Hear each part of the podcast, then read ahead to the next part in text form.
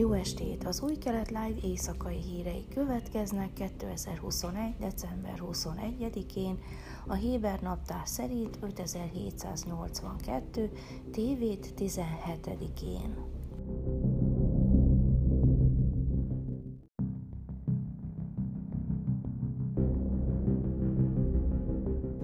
Jake Sullivan, a Fehérház nemzetbiztonsági tanácsadója szerdán izraeli politikusokkal, köztük a miniszterelnök Naftali Bennettel találkozik, és Irán nagyon előkelő helyen szerepel a napi renden, mondta újságíróknak hétfő este a Biden kormány egyik magasrangú tisztviselője.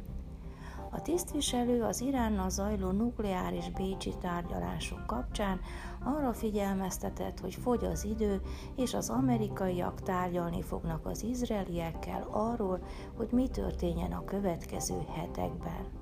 Sullivan várhatóan Ramallahba is ellátogat, ahol találkozni fog Mahmoud Abbas palesztin elnökkel.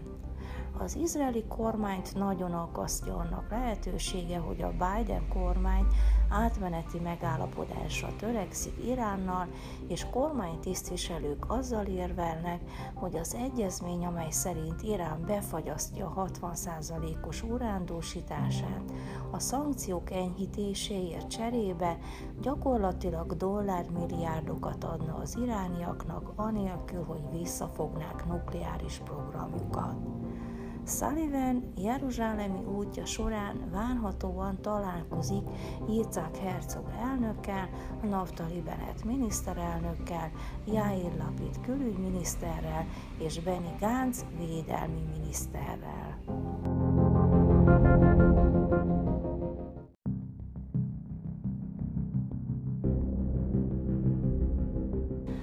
Izrael kedden tömeges koronavírus járványról számolt be egy Judea és szamáriai település három iskolájában. Az egészségügyi minisztérium szerint Maale Adumimban 193 diák és oktató vírus tesztje lett pozitív, miközben 25-en fertőzöttek meg a koronavírus Omikron változatával. Az egészségügyi szakemberek úgy vélik, hogy az egyik kitörés, mely egy gimnázium 61 diákját érinti, két alkalmazottól ered, akik nem voltak teljesen beoltva. Mária Domim önkormányzata közölte, hogy bezárják azokat az iskolákat, ahol az Omikron variánst észlelték, és a diákok vasárnaptól távoktatásra térnek át.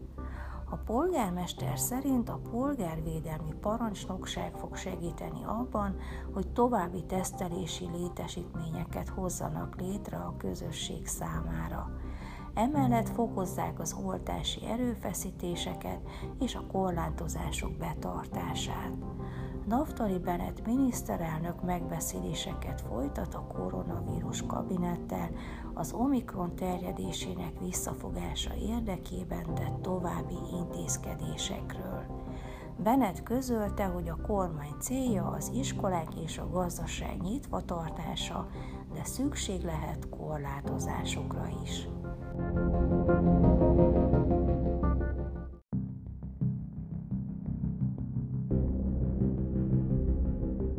Izrael zsidó államként született, és az is marad. A koalíciós rámelnöke Mansour Abbas kijelentését nagy tapsal jutalmazták a Globes gazdasági hírportál által megrendezésre kerülő konferencián. Abbas szerint Izrael mindig is zsidó állam marad, hozzátéve, hogy a valódi kérdés nem az állam identitása, hanem az, hogy mi az arab állampolgár státusza Izrael zsidó államában.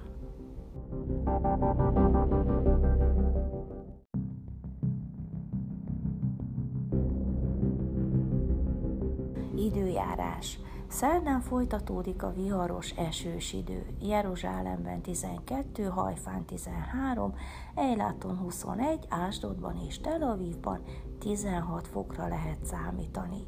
Ezek voltak az új kelet live hírei kedden. thank you